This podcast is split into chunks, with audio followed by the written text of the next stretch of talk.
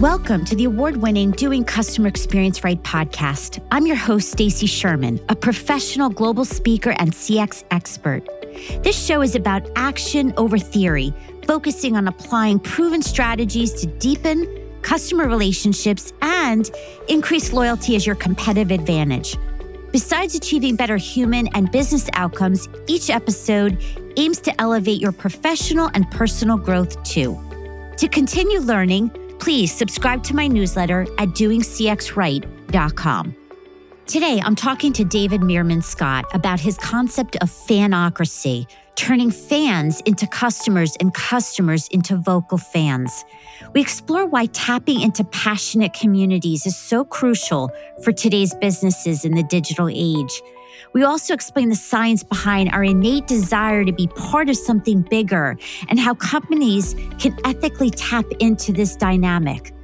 You'll hear about a CEO who leveraged his love for classic cars to create a customer obsession that outperformed the competition.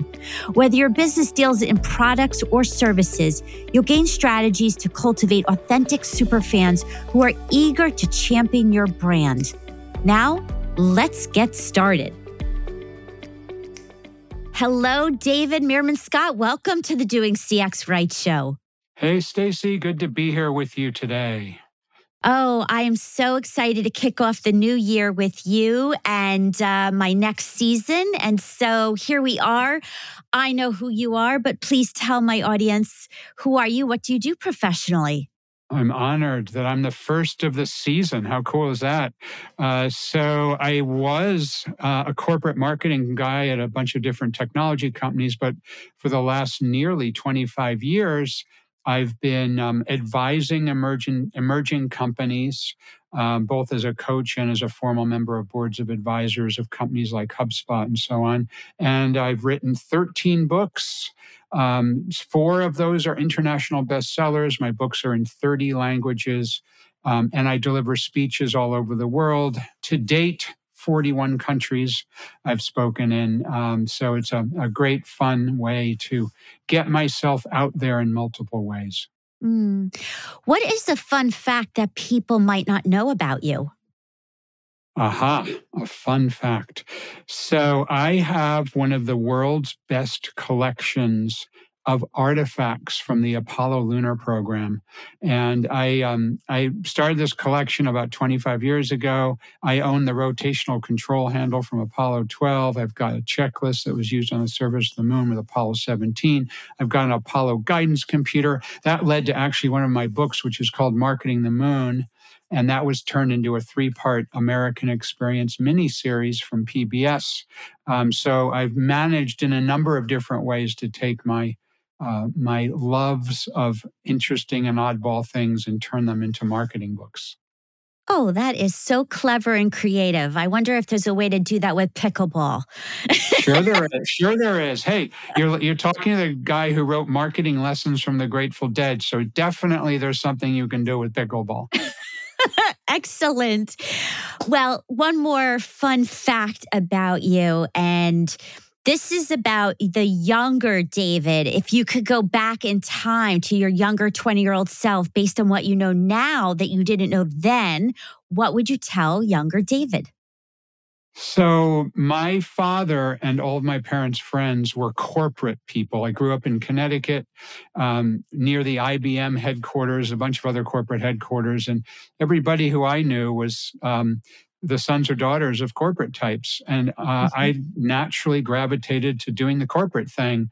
And uh, I, re- I wish that the younger David knew that the entrepreneurial lifestyle was something that would end up being uh, super important for me and my life and, and the people that I love to interact with, like you, Stacy. And so I'm conflicted about this advice to my my younger mm. self because without the corporate experience, I'm not sure I could get where I am with my entrepreneurial work. So who knows? I'd love to have the advice, but maybe that would throw me uh, into a, a, tailspin because I would have, have joined the entrepreneurial world too early. Who knows? Oh, I relate to that because this is my first full year, not even a full year yet, of life outside of corporate. That's all ah, I've ever known. How's it, how's it going for you? I'll turn the tables and ask you a question. How's it how's it going for you so far? I love, love, love it so much. Although I miss the steady income and the yeah. benefits and insurance and and but you are right that that all the things I learned in corporate over the years has made me who I am today. And so yeah. you're yeah. right. You, you know, we can't. I think, I mean, I, I, I think if I were to have started in the entrepreneurial path in my, say, 20s or early 30s, I'm, it would have been a very different path. Let's put it that way. I'm not saying it wouldn't have been successful, but it would not have been the path that I ended up taking.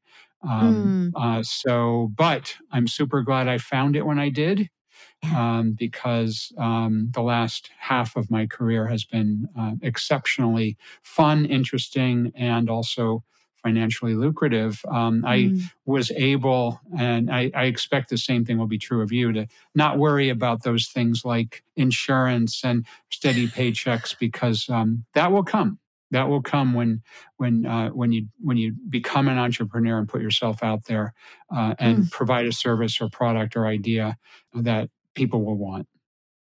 Well, for listeners here, you thought you were going to get just about customer experience and fandom, but you get a lot more with this episode. If you're thinking about reinvention, David and I are encouraging you. So yeah, there we go. There you go. well, so let's get to the heart of the show, which is about what is your interpretation when I say doing CX right, doing customer experience right? What does that mean to you, David?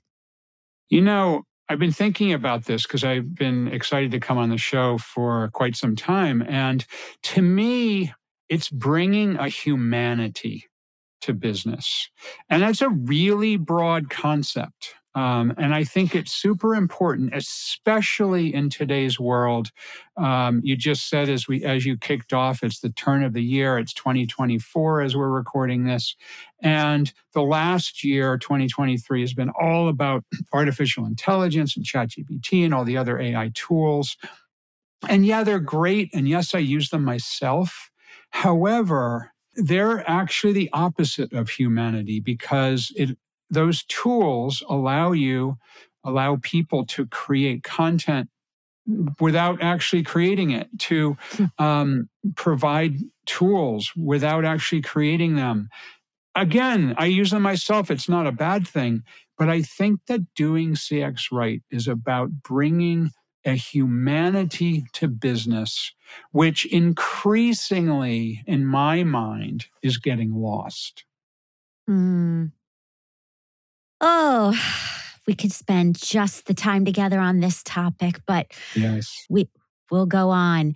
You say that the most powerful marketing force in the world isn't social media, email blasts, search ads, or even those 15 second commercials on YouTube videos.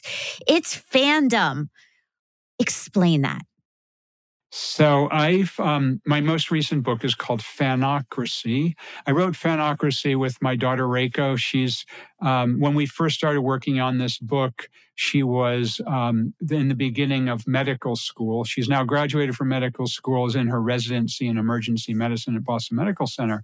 And I wanted to write it with Reiko because I'm as you can see if you're watching this, but if you're only listening to it, I'm a middle aged white guy who loves the Grateful Dead and loves to surf um, and loves the Apollo Lunar Program, as I said earlier. And Reiko is a millennial mixed race um, emergency room doctor who lives, loves Harry Potter and K pop. So we couldn't be different.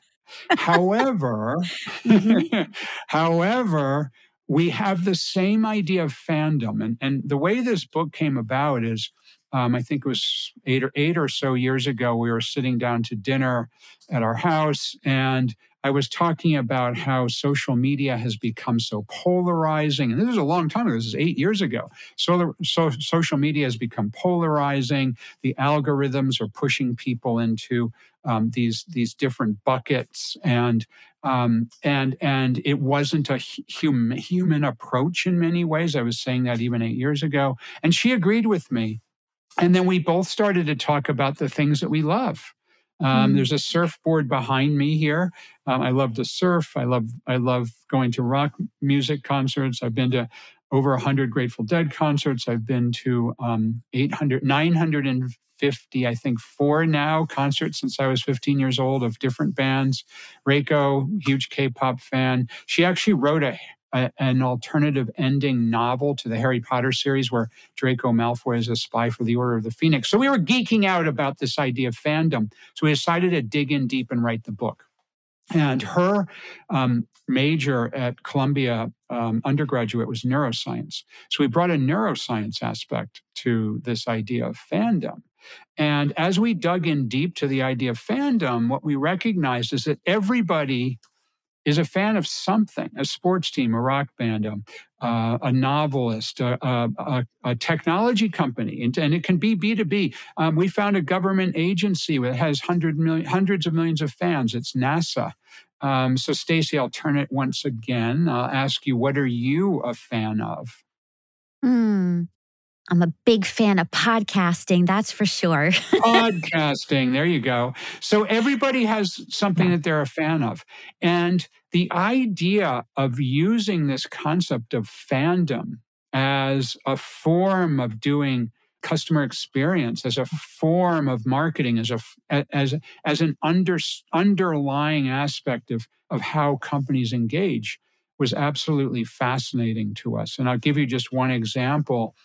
Uh, we met um, McKeel Hagerty.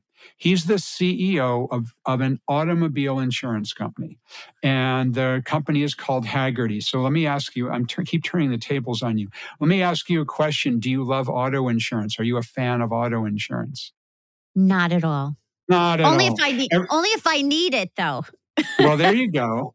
But so nobody is a fan of auto insurance because it, it's it's no fun to spend money on auto insurance. And it's even worse to need it because it means you crashed your car. If you have it it's great but um, uh, but it's not a fun product. And McKeel Hagerty CEO of entrepreneurial CEO of Hagerty Insurance. So, David, we can't market our insurance the same way everybody else does. Now, they they do classic car auto insurance, and and he said we can't market the way everyone else does because I don't want to spend more money on ads than everybody else. I don't want to compete with the Gecko um, commercials.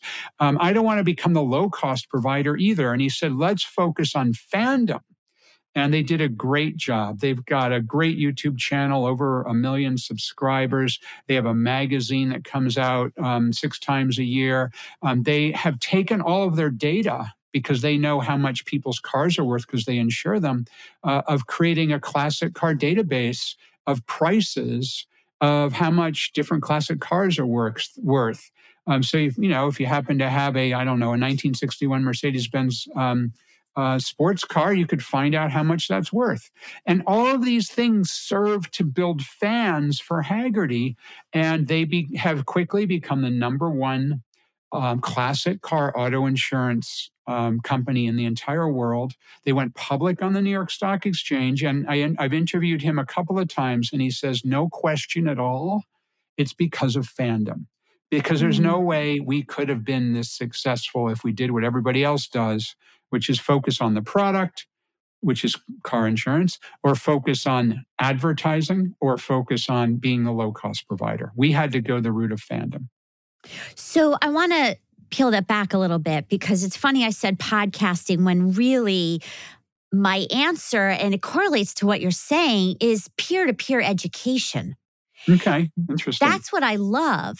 And so, what and podcasting is just a channel for all the yes. different ways I do that. So, what you're talking about with car insurance, right, is not sexy and exciting, but what it sounds like is you talked about the content that helped them beca- become known and appreciated. Is that correct? Eh, exactly, because the the product itself, car insurance, is as you correctly said in a very eloquent way, it's not sexy, it's not exciting. However, the customers of classic car auto insurance think that their classic cars are sexy and exciting. That they're they're a, they're not a fan of auto insurance. They're a fan of their mid 1960s Mercedes, or in my case, a 1973 Land Rover Um, and because they're fans, Hagerty mm-hmm. recognized if they become part of the infrastructure of this fandom, they feed into this existing fandom that that can be the way that they do their marketing the way that they do their um, customer um, support the way that they do everything that they do. And that's exactly what they did. So as you're talking about this idea that you love uh, peer-to-peer communications and podcasting is just one form of it um, your your focus is on building fans of others who like this and and that mm. the right approach in my mind and as my daughter Reiko and I were were, were researching this idea of fandom it turns out that all of us all humans are hardwired to want to be part of a tribe of like minded people because that's where we're safe and comfortable. And that goes back thousands of generations in human history because, you know, way, way, way, way, way back when, um, you know, you, you were vulnerable if you were by yourself on the tundra or if you were by yourself in the jungle. And once you had a tribe of people, your family group or your community, you were more safe and you had protection. And that's still hardwired in our brain. We spoke with neuroscientists about this idea. And that's why many of us love the idea of, of, of joining in a fandom, whether it's rooting a sports team um, or whether it's um, going to a classic car auto show. And Hagerty, by the way, goes to all the classic car shows to be with those fans. Yeah. Um, or um, it, it, also leads, by the way, to the polarization in our political world as tribes of people um, form around a particular political idea or candidate uh, versus another. Uh, so, if long way of saying, if an organization or a person can tap this fandom, can tap the neuroscience science behind mm. the fandom, the idea that our brains are hardwired to want to be part of uh, of a tribe of like-minded people, that that we can do um, amazing things that yes serve as marketing, but people don't think of it as classic marketing as as as sort of advertising or other ways that that marketing has traditionally done and it can be mm. super successful you know witness hagerty yes. and them um, being the number one provider and and going public on the stock market yeah, absolutely. Great example. You know, you remind me of, you're talking about community and tribes. And one of my jobs uh, last year was working at a contact center, an outsourced uh, contact center, and I was responsible for managing the agent experience. And one of the ways to do that with thousands of customer service agents is to give them a platform to be able to almost Facebook like and give them a chance to educate each other, get help from each other, not just the corporate heads. And that community that you're talking about is why people wanted to work for that company instead of another company. We were facilitating right. that. Right. It's, br- exactly. It's brilliant. Exactly. This idea, and, and you hit on something that's really interesting and also really important. This idea of fandom is not just external, it's also internal. And smart companies do exactly what you just described. Rather than say a customer experience, it's an employee experience, and um, and fandom is is an important element of that. A, a great example of this, and and we wrote about it in our book Fanocracy, is HubSpot. I've been on the HubSpot advisory board since the very beginning, 2007. And I've seen them progress from about a dozen people, employees, about a dozen employees, and about $250,000 in revenue when I first joined the advisory board. And they've got um, well over $2 billion in annual revenue now, something like 7,000 employees. And they're constantly rated on Glassdoor, which is um, uh, a rating system where um, employees can rate their employers. They've mm-hmm. been been the number one company to work for in the entire country a couple of different years, top 10 other years. Uh, Boston Globe rated them the number one company to work for in Boston a year, a couple of different years. And it's all because HubSpot has done a great job at, at, at building an experience, building a fandom around working at HubSpot. They've recognized that their employees um, are in an incredibly important constituency to develop and they are fans and they are such fans that that um, they rate their company as a fabulous place to work among the top in the entire nation and yeah. and, and that's not a not a coincidence that is you know no. very much a focus of the company to do that um, yeah. and it's worked really really well for them take a look at their stock price yeah well and we know that cx and an empowered workforce, they are absolutely closely linked. Let me ask you, people, this is the doing CX Right show, not thinking. So, with what you talked about today, what are some things people can literally go do to be able to achieve those similar outcomes, no matter where they are in their journey? What what do you recommend to someone listening to gain that that fandom? So I'll, I'll share um, a specific example and also um, tie it into what we're doing right now. So I mm-hmm. mentioned this idea of fandom. I mentioned that we spoke with neuroscientists about fandom. So it turns out that as as I mentioned earlier, we humans are hardwired to want to be part of a of a tribe of like-minded people. One neuroscientist whose name is Edward T. Hall um, identified that the closer you get to someone, the more powerful the shared human emotions, either positive or negative. What that means is that when you're physically close to somebody, the emotions are stronger than when you're farther away from that person.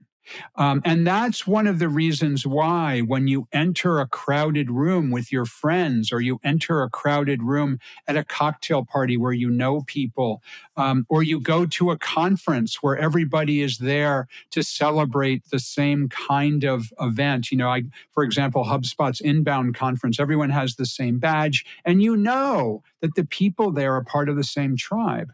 Um, and it's also partly explains why when you get into a crowded elevator, you're nervous because they're not part of your tribe, or you get into a crowded train car, uh, you're nervous because they're not part of your tribe. So another so that's the first concept to keep that in mind the closer you get to someone the more powerful the human emotions another form of neuroscience is called mirror neurons. Mirror neurons are the part of our brains that fire when we see somebody doing something and our brains fire as if we are doing it ourselves. And I am hmm. going to demonstrate this for you right now, Stacy. And I'm going to ask you a question in just a moment. I've got a lemon and a slice of lemon. If I take a bite of this slice of lemon, my brain fires like crazy because it's very powerful to, to bite into a lemon. I'm going to do that now. I'm going to bite into this lemon and, you know, my, my eyes kind of close and tear a little bit. My mouth puckers up a little bit. I'm tasting it on my tongue. I'm tasting it on my lips. Biting into a lemon is a, is, is a powerful thing. And my brain is firing. Is your brain firing too right now? Yes is crazy, right? That's called mirror neurons. Now I'm going to put these two things, these these several ideas together. Um, the idea that the closer you get to someone, the more powerful the, the human emotions, and the idea that when you see somebody doing something, you're experiencing it as if you're doing it yourself. That's why what we are doing right now, this recording this episode on video and even on audio, but especially on video, is super interesting from the perspective of developing fans because we're both cl- fit, um, close to the camera and it's as if we are right across from each other, kind of mm-hmm. cocktail party distance or um, bar stool to bar stool sort of distance. And even though intellectually you know that you're not in the same room as me, we're hundreds of miles apart. Even though you know that intellectually, your mirror neurons are firing as if we're in the same room, as if we're bar, bar stool to bar stool, stool, or at a cocktail party or at a conference, uh, sharing a cup of coffee and having a discussion. And that's why a video podcast like this, that's why uh, um, a, a television news anchor, people feel as though they know the anchor of the evening news. They feel as though they hmm. know an actor in a movie because we feel like um, they are in our personal space, like we are right in front of them. And so this is powerful, and it's something that any organization can use right now to develop fans is to create video, whether it's in the form of a video podcast or videos that you put onto YouTube or whatever it might be. But um, or also, um, it could be having your customer service representatives send a video message to answer a customer query rather than just a text message. Or it yep. could be your salespeople having a video sales discussion or sending a video through an email.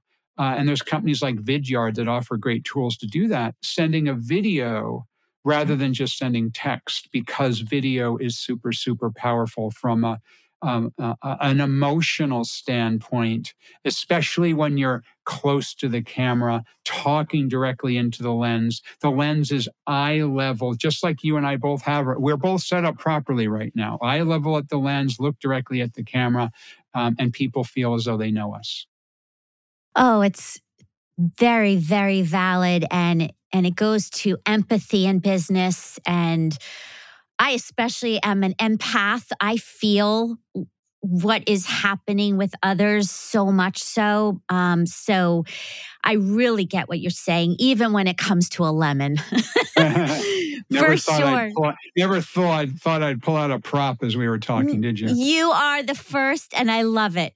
So we're going to get to rapid fire here because of time. When you think about the future and all this rapid technology and advancements based on what we know right now, what would you say people need to do right now to plan for the success of the future? We don't know what it's going to be, but based on what you know now, how do you prepare for that? Give me a, a short answer on that. What I've been focused on a lot, and we touched on it earlier in the show, is the idea that the more that technology is able to reproduce what we can do, things like ChatGPT, great example, the more human we need to either become or remain. So mm. important. Remain that, bring, continue to bring that human approach to business. Mm. And we do that by some of the examples, like you said, of the community and of the use of video and tools to feel like we're in the same space. Absolutely. Those are a couple of examples, but that's exactly right. Is it is just you know, treat people as human beings, not as a number in your system, yeah. Um, yeah. and understand them from their unique perspective. And don't just talk about your products and services, but understand the people you're trying to reach. Yes, well said. Now, we talked before that customer experience is fueled by the employee experience, the workforce. So, give me the best advice you've received or given others in terms of leadership? What stands out? Um, so, my father, um, as I mentioned earlier, was a, a corporate executive. Uh, he worked at technology companies.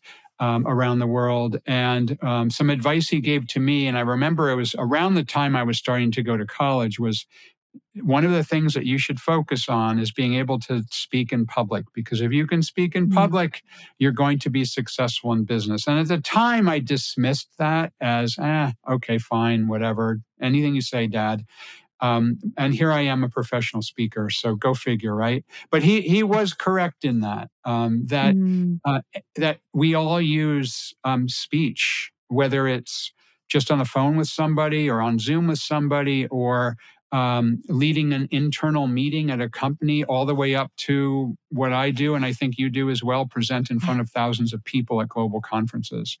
Um, yes. So that was that was great advice. I love that. And I will say that a microphone, as soon as it hits my hands or in, in my vicinity, I get charged with energy. And not everybody feels that way. So I'm I'm learning that. Well, no, not not everyone does feel that way, and I used to be super scared. I had to learn. You know, I've been focused really hard on this for 30 something years 35 years i think i started going to toastmasters back in um, the late 1980s believe it or not um, a long time ago um, to learn how to speak in public and i'm super glad that i did mm. and finally What's the key takeaway? If I had tons of CEOs and leaders and entrepreneurs in my room right now and they're listening, what's the one thing you want them to remember? So I wrap all this up in a way that sometimes is surprising to people, maybe not, but I I say have fun with it. You know, these ideas that we've been talking about, um, just have fun. Communications mm-hmm. is fun you're doing your podcast. Either i can tell that you're having fun with it you're, you're it's on your face and i enjoy being on it um, and, and, yeah it's work. Yeah it's marketing for you. Yeah it's marketing for me but it's fun. And so business can be fun. That's how that's one way to bring humanity back is yeah. is is do the things that are enjoyable because that will also be enjoyable for your existing and potential customers and help to grow your business Absolutely. They feel it, even if it's on a telephone, they feel the smile. So, everybody have fun.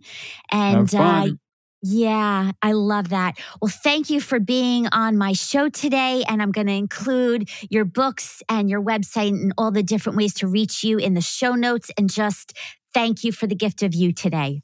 My pleasure. Thanks for having me on, Stacy. Thank you. Thank you so much for joining today. I hope you will apply the lessons shared and also requesting if you would leave a review on Apple would mean a lot. Head over to doingcxright.com to learn more ways to connect with me and improve your CX. Until next time, I'm Stacy Sherman, doing CX right.